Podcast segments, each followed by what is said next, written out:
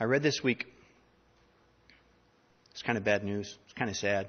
How many people are like superhero fans, like you read comics and stuff when you were a kid? Nobody. Oh, okay. This won't be that. Oh, a few. All right. This won't be that bad of news then for most. This was a bad week for the Caped Crusaders. After uh, Scottish police, where are you? There you are. We have we have our, our uh, token Scot over here for now. Um, so you might be able to tell us, you know, if this is true. No, oh, you weren't there this last week, so never mind.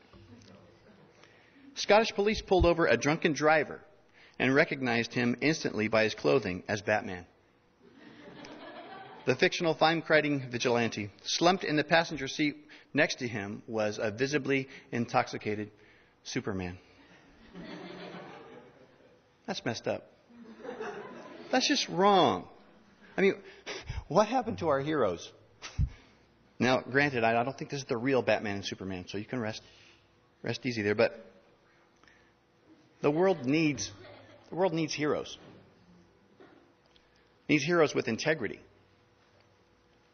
I think, especially in these days, the world needs men and women who can turn the world upside down and who won't let you down. God is looking for those kind of people. Not just we're looking for those kind of people, God is looking for those kind of people. And you know what else? We learned last week. The crazy thing is that God is able to make those kind of people out of people like you. World shakers, heroes.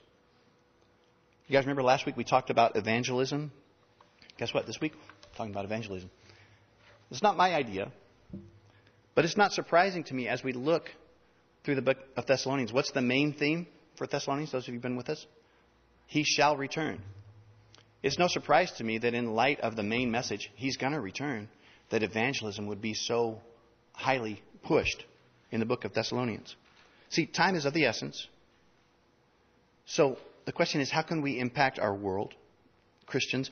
How can we impact our world and save as many people as possible from our evil foe? There's no better people to learn this from, how to have an effective, world shaking ministry, than, well, the dynamic duo, Paul and Silas. Turn to Acts chapter 17. Acts chapter 17 is when Paul and Silas make their entrance into this town called Thessalonica. That's, that's where this whole book is, this, this letter is written to the Thessalonians, the Christians in Thessalonica. Acts chapter 17, Paul and Silas appear on the scene in Thessalonica, fresh off of a beating. A beating from Philippi. They, they, they were in Philippi, they got. Uh, they, they saved a, a little girl from being demon possessed, and their reward was to be thrown in jail, to be beaten with rods.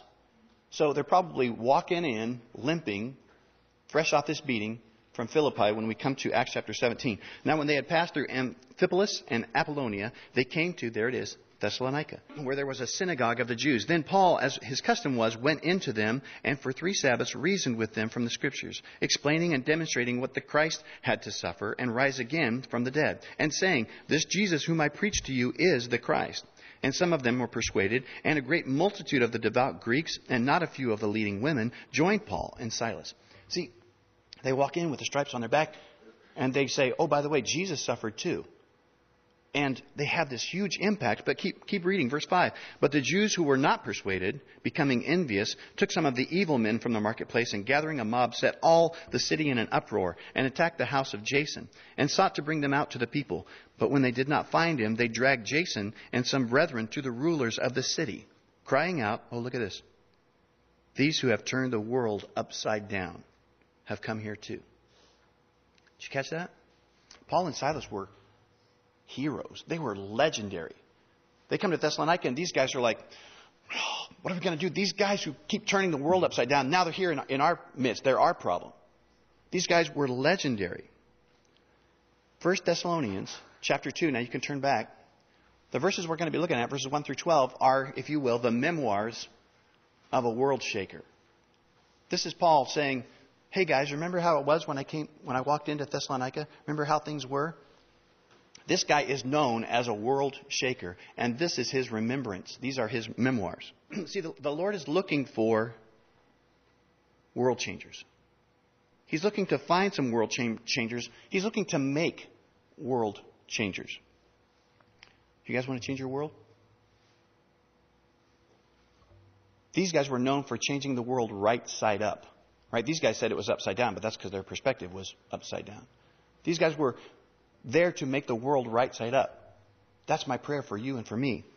If you want to, we're going to learn from Paul's memoirs how to be an effective world shaker, world changer. Here in Paul's reminiscing, you're going to find three things. In verses 1 and 2, you're going to find that Paul's ministry was powerful. And then the rest of the chapter, you're going to see that it was powerful for two reasons. Because Paul's motives were pure and his methods were parental. Huh. We'll get to that in a bit. First, Paul's ministry was not empty, it was powerful. Look at 1 Thessalonians now, chapter 2, verse 1. Paul, in his memoirs to the Thessalonians, says, For you yourselves know, brethren, that our coming to you was not in vain.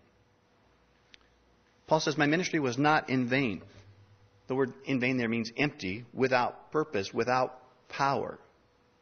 No, Paul says, You guys know that when I came into Thessalonica, that was not a waste of time.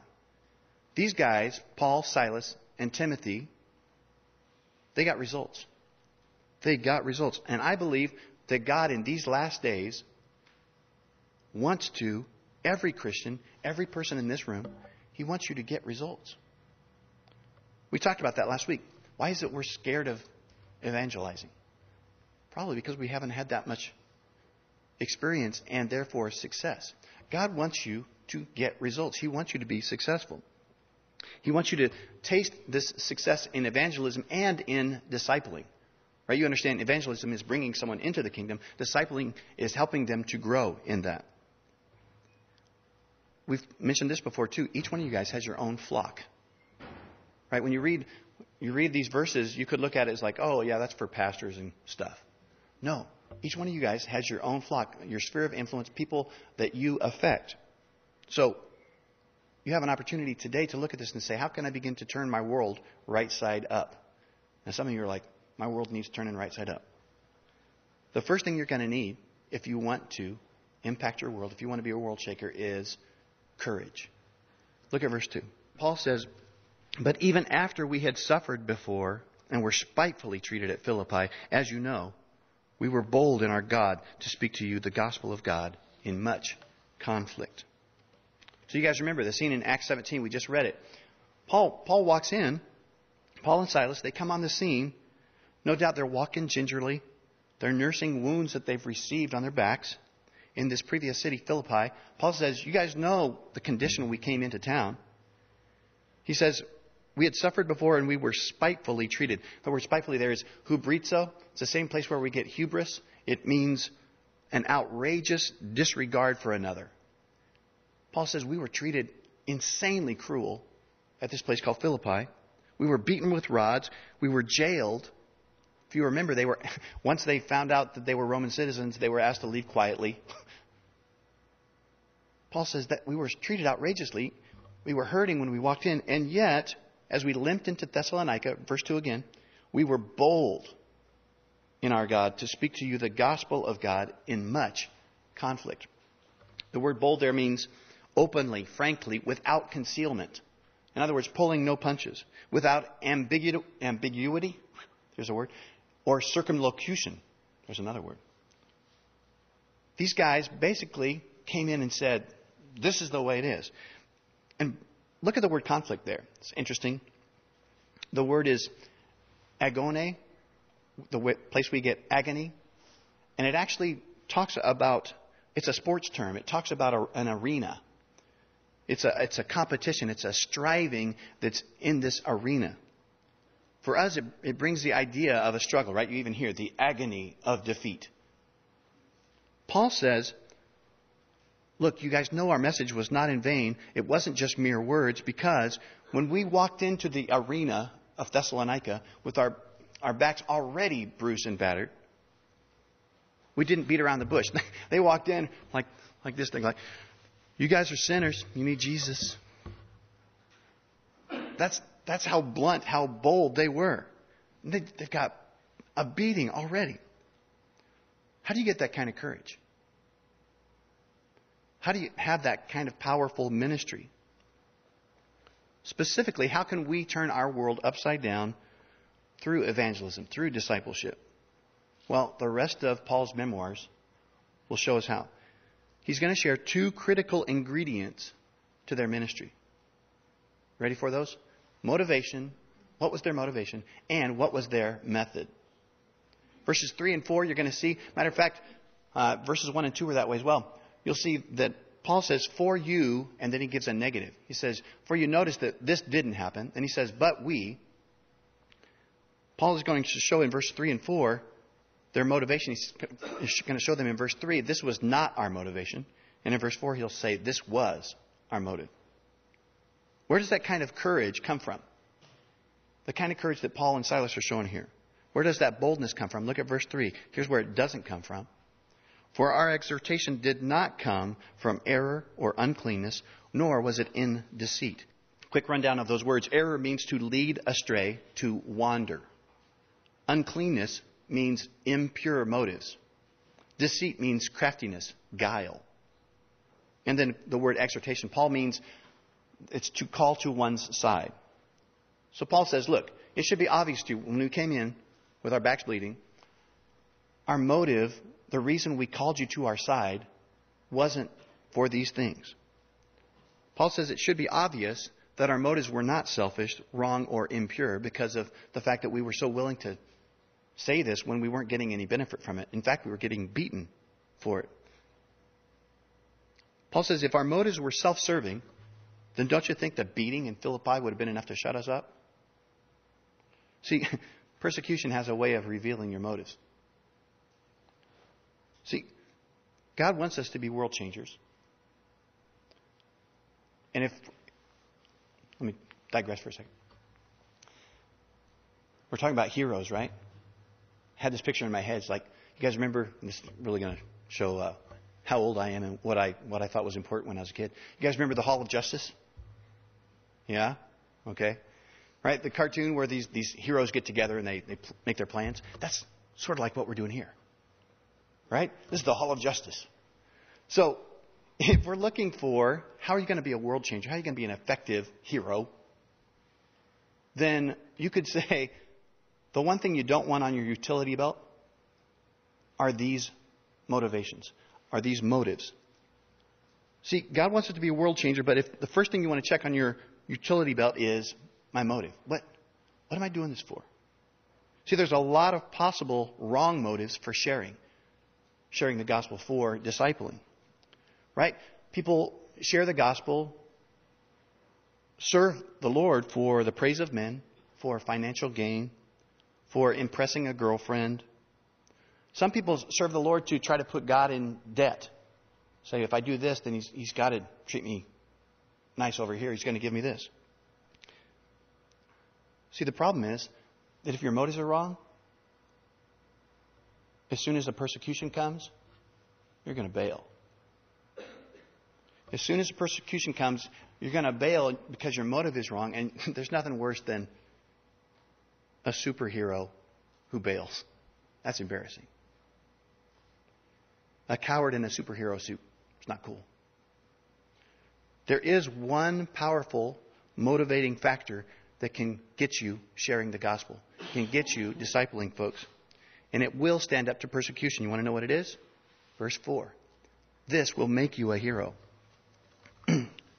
Verse 4 But as we have been approved by God to be entrusted with the gospel, even so we speak, not as pleasing men, but God, who tests our hearts. The word approved there is dokimazo.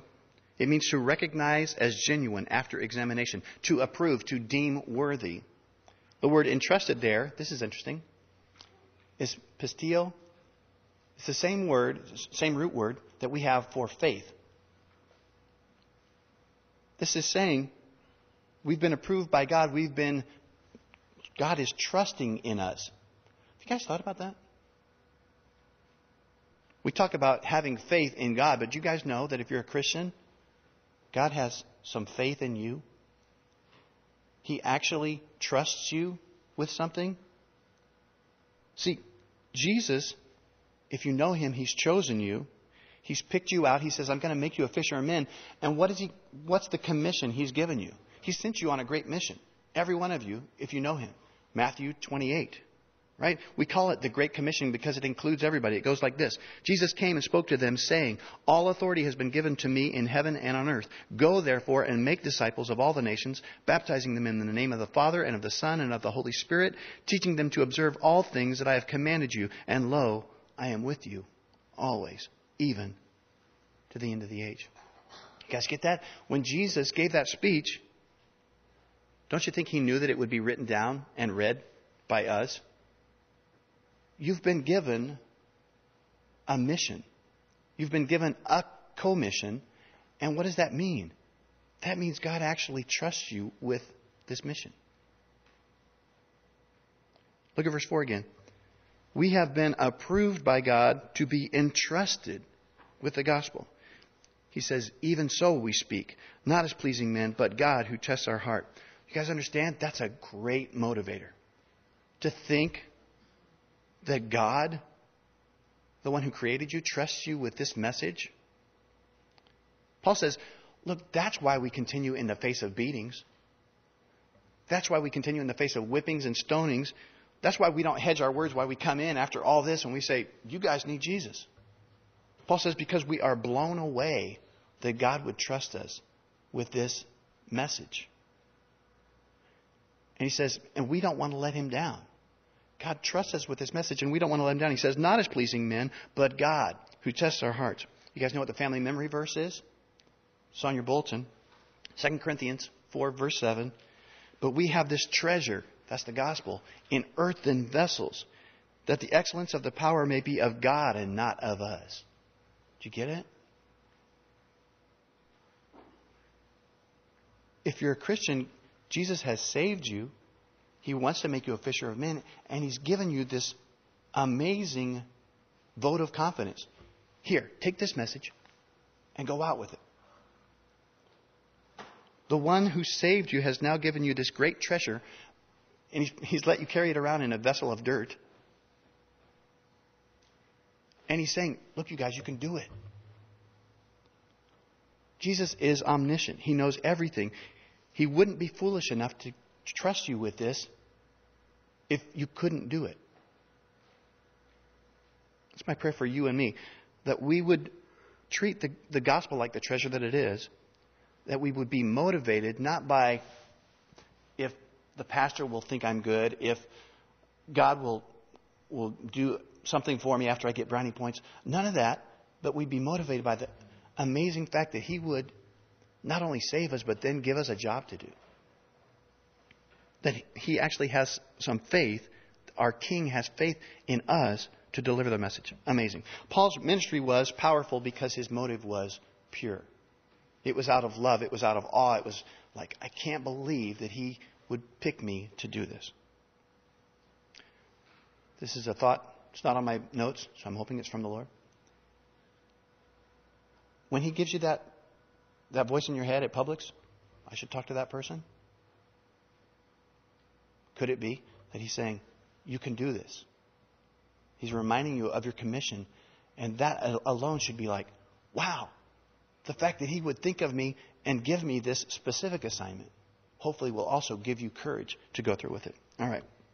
Paul's ministry was powerful because his motive was pure. Now we're going to look at his method. Paul and Silas and Timothy they, had pure motives, but they also had a method. If we were writing a handbook for superheroes, this would be the tactics section. All right? What tactics are we going to use? What are we going to not use? Verse 6, 5 and 6, excuse me, are tactics not to use. Paul says, don't use these tactics. Although these methods of recruit might be tempting, avoid the following. Verse 5. For neither at any time did we use flattering words, as you know, nor a cloak of covetousness. God is witness.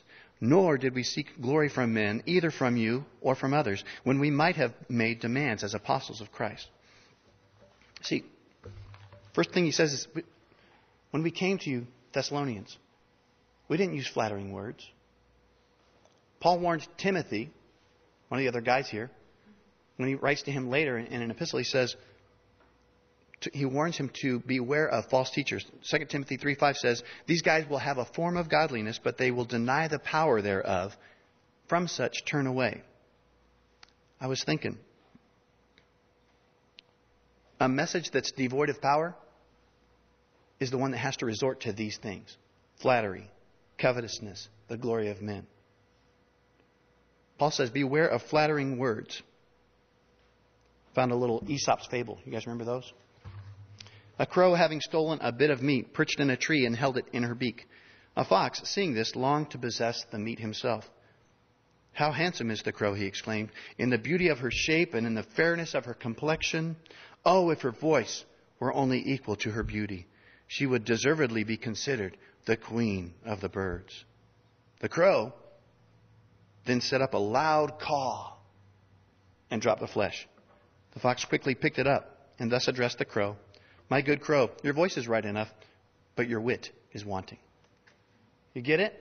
He said, the, the fox says to the crow, Hey, that's pretty good, man. You, you look so great. If you just, you know, if you could sing, that would really be impressive.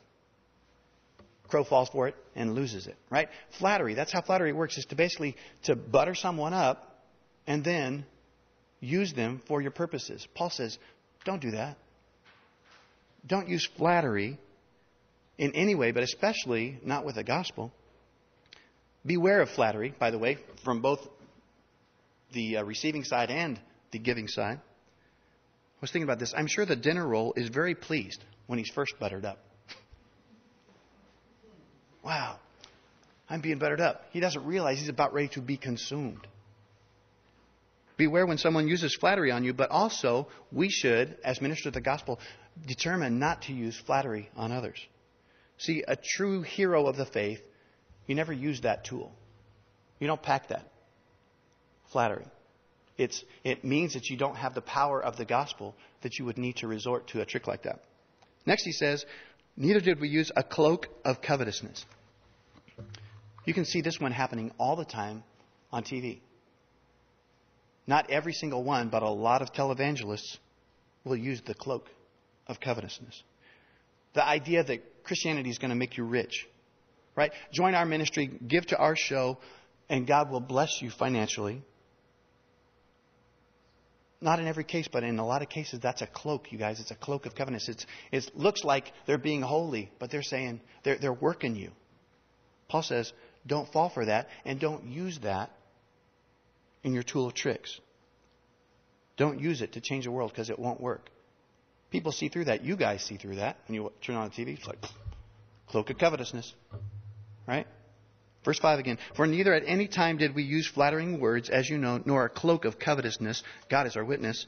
Nor did we seek glory from men, either from you or from others, when we might have made demands as apostles of Christ. Paul says, Look, we're apostles. We could have pulled the apostle card, but we didn't. He says, We weren't seeking glory from men. That's another tactic, another method to avoid. Trying to change your world by getting others to say or to think, Oh, you're so talented. Aren't you so good? You're, you're so dedicated. You really know your Bible. You give so much. You're so generous. You're so hospitable. All those things. Don't get me wrong. It's, all those things are good. Jesus actually said, let your light so shine before men, right? It's not wrong to do those things. But he said, let your light shine before men so that they would see your good works and glorify you? No. Your Father who is in heaven. See, if you're using your good works, right, as a, well, you know, I'm bringing them to Jesus so they can kind of love on me a little bit first.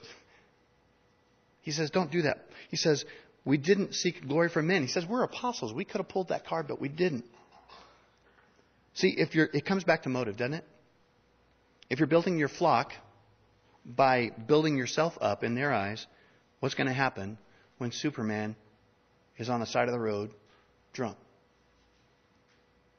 I mean, what's going to happen when you let your flock down? And we all are going to let people down. If you point them mainly to you, that's a bad setup for a bad fall. If you point them to Jesus, when you do something that you wish you hadn't done, little or big, they can go, you know what? He's not Jesus. He led me to Jesus. I'm going to follow Jesus. So, the methods to avoid here's the method Paul and his troop used to change the world. His ministry was powerful because his motive was pure. And because their method wasn't these things, but it was, ready? Parental. The rest of the portion we're going to be looking at today shows that Paul's and Silas's motives, or excuse me, their method was parental. Look at verses 7 and 8. You'll see that it's about a mother. It's about a mother's gentleness and sacrifice. In verse 9, you'll see it's kind of a transition. It could apply to both mothers and fathers. They work hard. And then verses um, 10 and 11, you'll see it's about fathers. How do you change the world? What's your method? By acting like a grown up, by acting like a parent. You guys want to change your world? The first method you'll want to use, you'll want to employ, as odd as it sounds for a superhero, is the gentleness of a mother. Look at verse 7. But we were gentle among you, just as a nursing mother cherishes her own children. So affectionately longing for you, we were well pleased to impart to you not only the gospel of God, but also our own lives, because you had become dear to us. He says,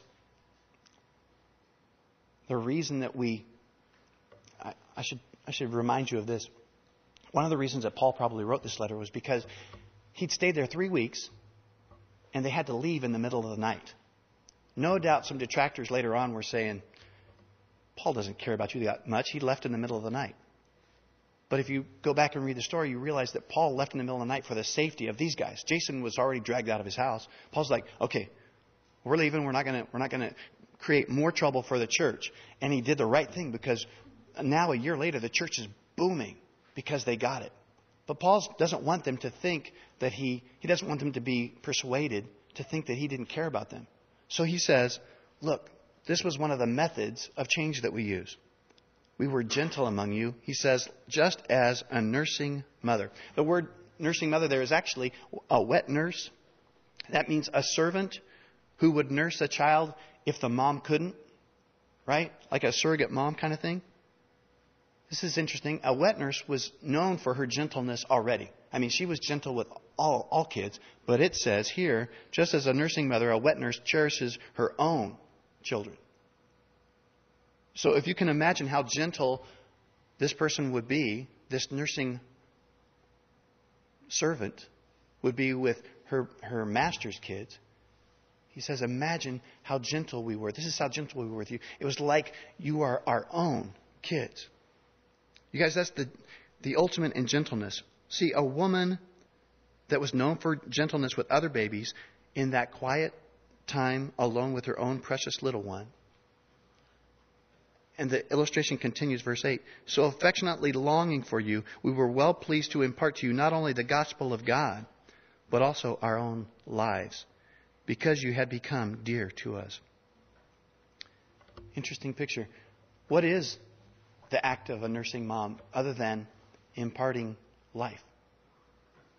The transfer of one life to another. You guys, that's what we're called to do with our flocks. Each one of you has a flock. You're called to impart life to them. I, I said this last week, I think. We're to give them the gospel not only on our lips, but in our lives. Have you guys got someone? Each one, hopefully someone comes to mind, or several, that God is making dear to you? I mean, beside your family, He's already made them family. He's already made them dear, right? But you got someone that, like Paul's talking about here? God made you dear to me.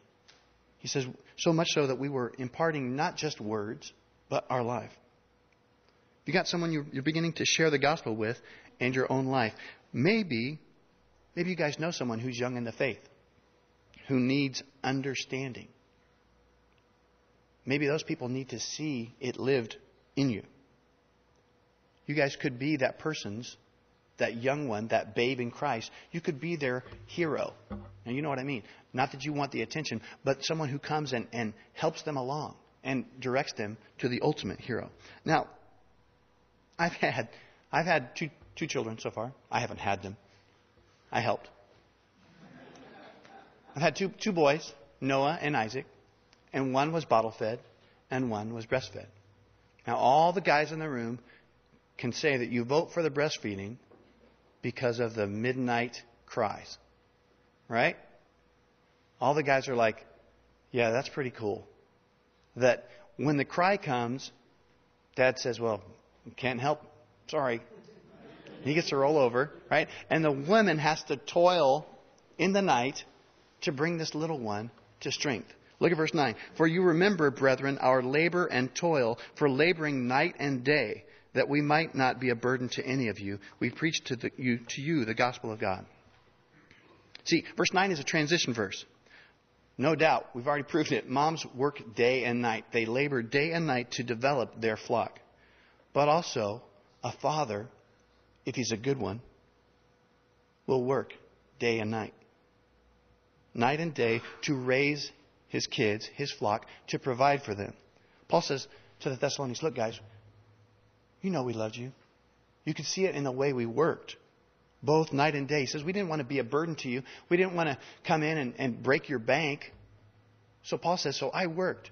He says, I, I put up tents in the daytime, I studied at night, and in the evening, when you guys were ready to hear the word, I shared it with you. You guys want to change your world? It's going to take some work. It's going to take hard work and dedication. But it's a labor of love. Does that sound familiar? A couple weeks ago? Look at this. This is just a side note. Interesting to me, maybe to you. Verse 7 and 8 talks about the gentleness of a mother, this beginning babe stage. What does that sound to you, to you and to me, other than, I think it's in verse 3 of chapter 1, he says, You guys are known for your work of faith. That nursing mother image, isn't that a work of faith? A brand new baby work? Then look at verse 9. He says, You guys, we, we worked hard. Back in verse 3, it says, Your work of faith and your labor of love. That's exactly what we're talking about. Working hard, but because of love, it's not so bad. And now, verses 10 and 11, we're going to see a father's look to the future, a father's patience and hope. Verse 10. You are witnesses, and God also, how devoutly and justly and blamelessly we behaved ourselves among you who believe. See, these guys were righteous, right? They were good role models. They were good heroes. He says, We lived correctly before you, verse 11, as you know how we exhorted and comforted and charged every one of you, as a father does his own children. See, you guys see, see what's going on here? Paul's method wasn't manipulation, it wasn't working people for their money. His method of changing the world was parental. It was through gentleness, through gentle sacrificing like a mother. And here, and it was through hard work, and here it's through like the motivational work of a father.